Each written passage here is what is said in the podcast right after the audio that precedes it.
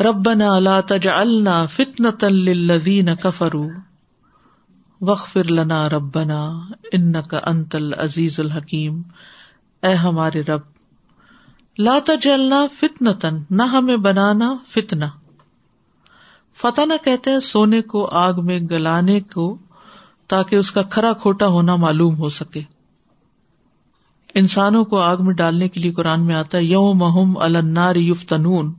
جس دن وہ آگ پر تپائے جائیں گے یعنی جہنم میں۔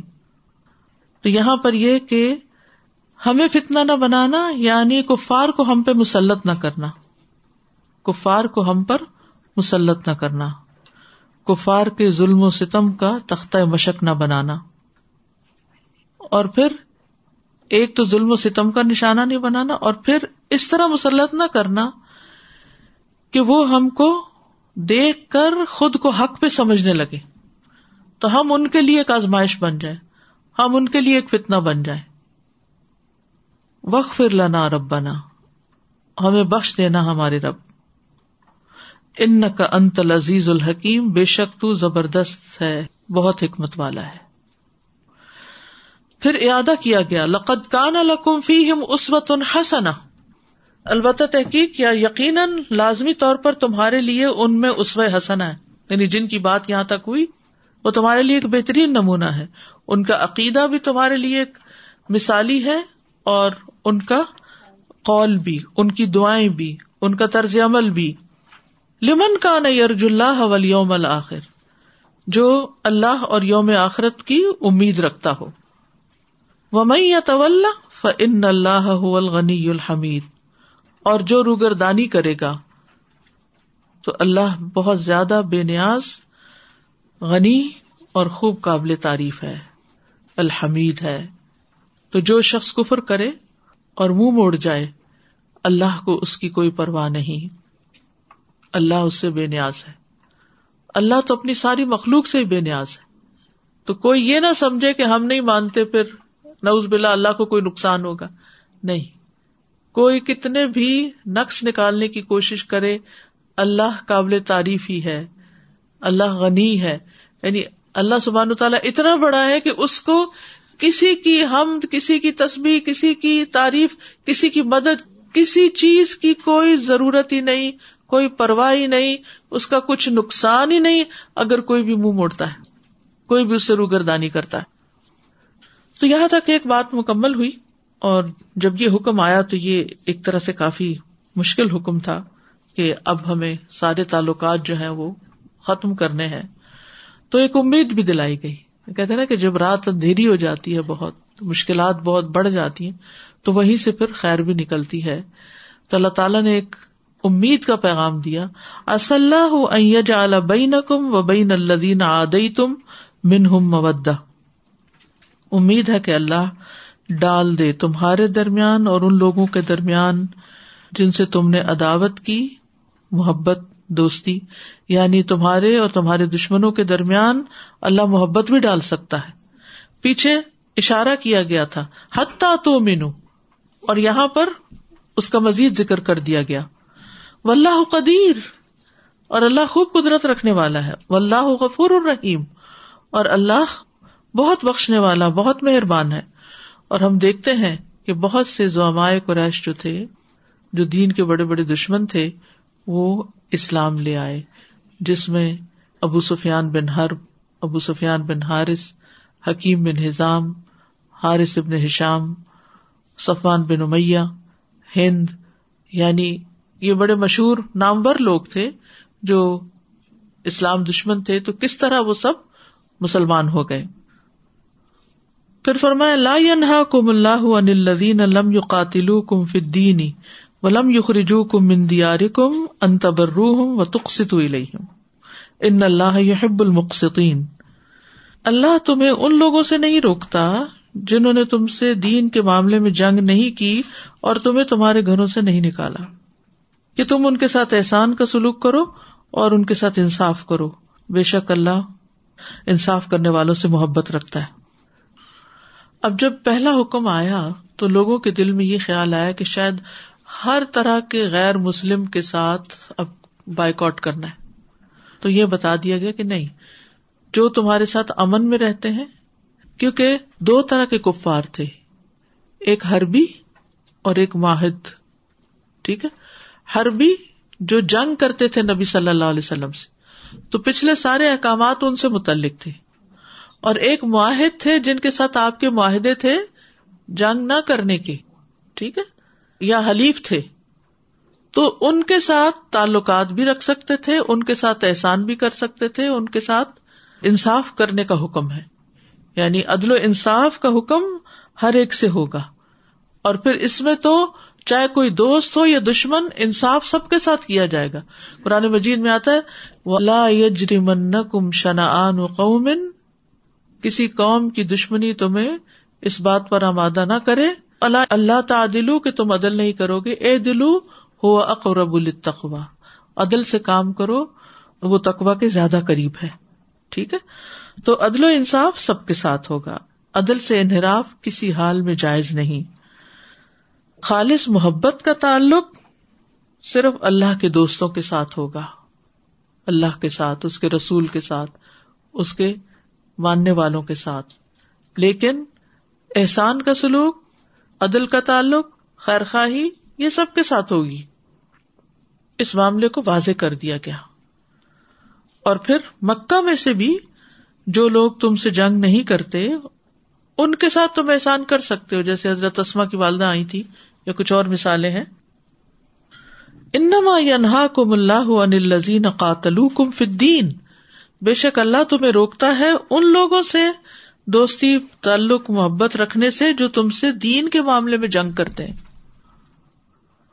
تو مومن کہتے نا کہ من احب اللہ و ابغض اللہ و آتا اللہ و منا اللہ فقد استقمل المان کہ جس نے اللہ کی خاطر دیا، اللہ کی خاطر محبت کی، اللہ کی خاطر بغض رکھا۔ اللہ کی خاطر بغض کیا کہ تم اللہ سے بغض رکھتے ہو، ہم تم سے رکھتے۔ تم اللہ سے دشمنی رکھتے ہو، ہم تم سے رکھتے۔ تم ہمارے محبوب سے دشمنی رکھتے ہو، ہم تم سے محبت نہیں کر سکتے۔ صاف بات ہے لاجیکل ہے۔ کیونکہ عام روزمرہ زندگی میں بھی آپ دیکھیے کہ جس سے آپ محبت کرتے ہو اس کے دشمن سے آپ دوستی کبھی بھی نہیں کر سکتے۔ ہو ہی نہیں سکتی۔ اور اگر کوئی کرتا ہے تو اس کی دوستی مشکوک ہے پھر۔ وہ منافقت میں شامل ہو جاتی ہے بات۔ جیسے منافقین کا یہی طریقہ تھا کہ وہ اہل کتاب سے موالات رکھتے تھے جو نبی صلی اللہ علیہ وسلم سے عداوت رکھتے تھے۔ تو ان کا ایمان ہی مشکوک ہو گیا۔ وہ آتا اللہ وہ منا اللہ اللہ کے لیے دیا اور اللہ کے لیے روکا۔ انسان اگر اللہ کے لیے کسی کو کچھ دے رہا، اس کے ساتھ کچھ خیر کر رہا ہو، تو چھوٹی موٹی باتیں بیچ میں جب ہوتی ہیں، تو اس کی وجہ سے اس خیر کو روکنا نہیں چاہیے۔ تو اصل مشکل کیا ہے؟ اصل مشکل یہ ہے کہ جو تم سے دین کے معاملے میں جنگ کریں، مخالفت کریں، وہ اخرجو کم مندیار کم اور انہوں نے تمہیں تمہارے گھروں سے نکالا، مکہ سے نکالا۔ تو اشارہ ہے مخصوص دشمنوں کی طرف۔ وضاحر اللہ اخراج کم اور انہوں نے ایک دوسرے کی مدد کی تمہارے نکالنے پر۔ یعنی آپس میں متفق ہو کر تمہیں مکہ سے نکالا۔ آپ کو معلوم ہے نا سارے قبائل متفق ہو گئے تھے اور پھر وہ ہر ایک نے آ کے حلف اٹھایا اور پھر نبی صلی اللہ علیہ وسلم کے دروازے پہ بھی آ کے رات کو کھڑے ہو گئے اور اللہ نے ان کو سلا دیا اور آپ نکل آئے۔ ان طول کہ تم ان سے دوستی کرو۔ ان سے دوستی نہیں کر سکتے جن کی دشمنی اس حد تک پہنچی ہوئی ہے۔ اور اصولی دشمنی ہے۔ صرف جذباتی نہیں۔ وہ میں یا طول ہوں اور جو ان سے دوستی کرے گا فولا کا ظالمون تو یہی لوگ دراصل ظالم ہے اعوذ باللہ من الشیطان الرجیم۔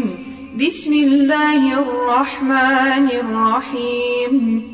يا أيها الذين آمنوا لا تتخذوا عدوي وعدوكم أولياء تلقون إليهم بالمودة وقد كفروا بما جاءكم من الحق يخرجون الرسول وإياكم أن تؤمنوا بالله ربكم إن كنتم خرجتم جهادا في سبيلي وابتغاء مرضاتي تسرون إليهم بالمودة وأنا أعلم بما أخفيتم وما أعلنتم ومن يفعله منكم فقد ضل سواء السبيل إن يكونوا لكم أعداء ويبسطوا ويبسطوا إليكم أيديهم وألسنتهم بالسوء وودوا لو تكفرون. لن تنفعكم أرحامكم ولا أولادكم. يوم القيامة يفصل بينكم. والله بما تعملون بصير. قد كانت لكم أسوة حسنة في إبراهيم والذين معه إذ قالوا لقومهم إذ قالوا لقومهم إنا براء منكم ومما تعبدون من دون الله كفرنا بكم وبدا بيننا وبدا بيننا وبينكم العداوة والبغضاء أبدا حتى تؤمنوا بالله وحده حتى تؤمنوا بالله وحده إلا قول إبراهيم لأبيه لأستغفرن لك وما أملك لك من الله من شيء. ربنا عليك توكلنا وإليك أنبنا وإليك المصير. ربنا لا تجعلنا فتنة للذين كفروا واغفر لنا ربنا إنك أنت العزيز الحكيم.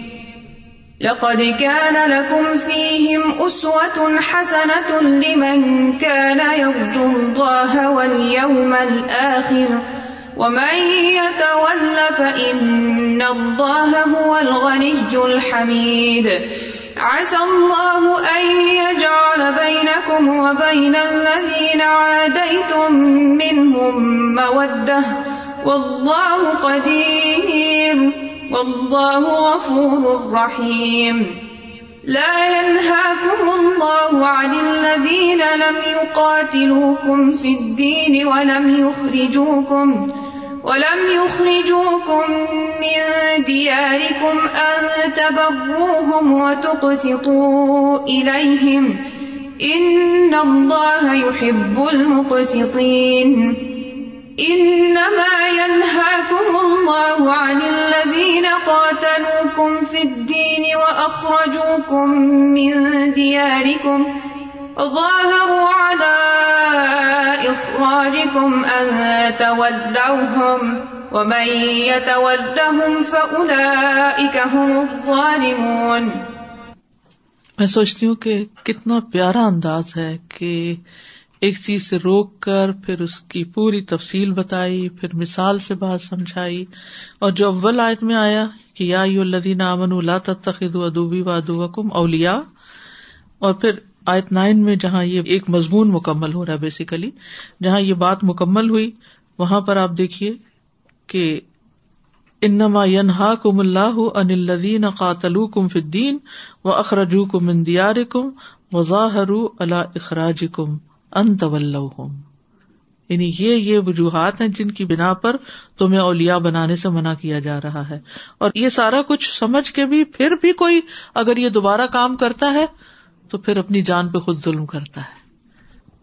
کل ایک بات ہوئی تھی کہ جب فتح مکہ ہوئی تو حضرت ابو سفیان نے تین چیزیں رسول صلی اللہ علیہ وسلم سے مانگی جن میں ایک یہ تھا کہ حضرت ام حبیبہ کے میں آپ سے نکاح کرنا چاہتا ہوں لیکن ان کا نکاح تو بہت پہلے ہو چکا تھا رسول صلی اللہ علیہ وسلم سے۔ جی وہ پہلے ہو چکا تھا لیکن یہ ہے کہ وہ باپ کے ولی کے بغیر ہوا تھا نا۔ اوکے ٹھیک۔ اس کی یعنی ایک طرح سے تجدید تھی یہی سمجھے۔ اوکے۔ دوسری چیز یہ تھی کہ جب موت آئے گی اور قیامت کے دن سارے رشتے کٹ جاتے ہیں تو اگر آپ کا کوئی خدا نخواستہ رشتے دار جہنم میں جاتا ہے تو اس وقت آپ کو تکلیف نہیں ہوگی جنت میں جاتے ہوئے؟ نہیں اللہ تعالیٰ وہ سب نکال دے گا۔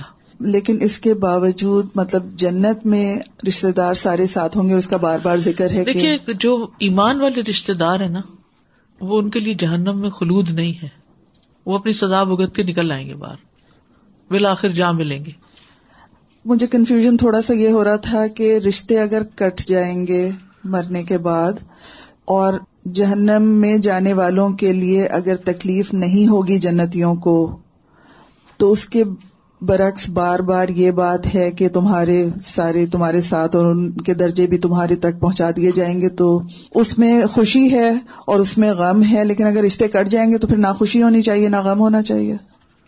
خوشی کیوں نہیں ہونی چاہیے؟ جب کوئی آم ملے چاہے بچھڑا ہوا تو خوشی تو ہوتی ہے۔ اگر رشتے ہی کٹ گئے تو پھر it will be just as ہاں یہ میں نے ابھی چھوٹے سے ہلکے سے جملے میں وضاحت کی تھی جو شاید مس ہو گئی۔ کہ ایمان اور کفر کی وجہ سے رشتے کٹتے ہیں۔ اوکے سمجھ آئی؟ ٹھیک یہ بات میں نے بیچ میں کی تھی کہ کفر کی بنا پہ رشتے کٹتے ہیں ورنہ رشتے نہیں کٹتے۔ کہ ابراہیم علیہ السلام کا اپنے والد سے رشتہ کیوں کٹا؟ جی۔ السلام علیکم۔ یہاں پر استاذہ آیا نمبر ٹو کے اندر کتنی ایسی بات ہے جو کہ ہم پریکٹیکلی روز دیکھتے ہیں اپنی زندگی میں کہ اگر آپ کوئی کام کر رہے ہیں اور اچھا کر رہے ہیں اور کہیں بھی آگے کی طرف جا رہے ہیں تو وہاں پر یہ ہوتا ہے کہ لوگ جو ہے اگر آپ سے نفرت رکھتے ہیں یا پھر لیگ پولنگ ہوتی ہے تو پھر اس میں یہ چیزیں بتائی گئی ہیں کہ اگر انہیں موقع ملے تو وہ نفرت کا کوئی پہلو نہیں چھوڑتے۔ چاہے وہ زبان سے ہو چاہے وہ ہاتھ سے ہو۔ یہ مسلمانوں کے آپس کے لیے نہیں بات۔ اوکے جو دین کی وجہ سے دشمنی رکھتے ہو ان کے یہ ٹریٹس ہوتے ہیں۔ اصولی چھوٹی موٹی اختلاف جلسی ایک دوسرے کے ساتھ کوئی کمی بیشی یہ تو بہن بھائیوں میں بھی ہو جاتی ہے۔ یہ تو انسان کی کمزوریوں میں سے ہے۔ اس کو اس پہ نہیں منتبک کیا جا سکتا۔ اوکے جزاک اللہ خیر۔ آپ سادہ، آج کل کے دور میں ہم اپنے بچوں کو نان مسلم سے موالات کا جو تعلق ہے، اسے کس طرح ایکسپلین کریں کہ ایسا تعلق نہیں رکھنا؟ کیونکہ ہم اس کلچر میں رہتے ہیں جہاں نان مسلم بہت سارے ہیں۔ بنیاد کیا ہے موالات نہ رکھنے کی؟ دیکھیے، دو طرح کے لوگ ہوتے ہیں نا، یہاں ان آیات میں جو پورا کانٹیکٹ آج ایک نظر میں آپ نے پڑھا، ایک وہ ہے جو دین کے معاملے میں تم سے جنگ کرتے ہیں۔ اور ایک ہے عام لوگ جن کو اپنی روزمرہ روٹی، کپڑا، مکان کے لیے کام، محنت کرنی ہے۔ ٹھیک ہے؟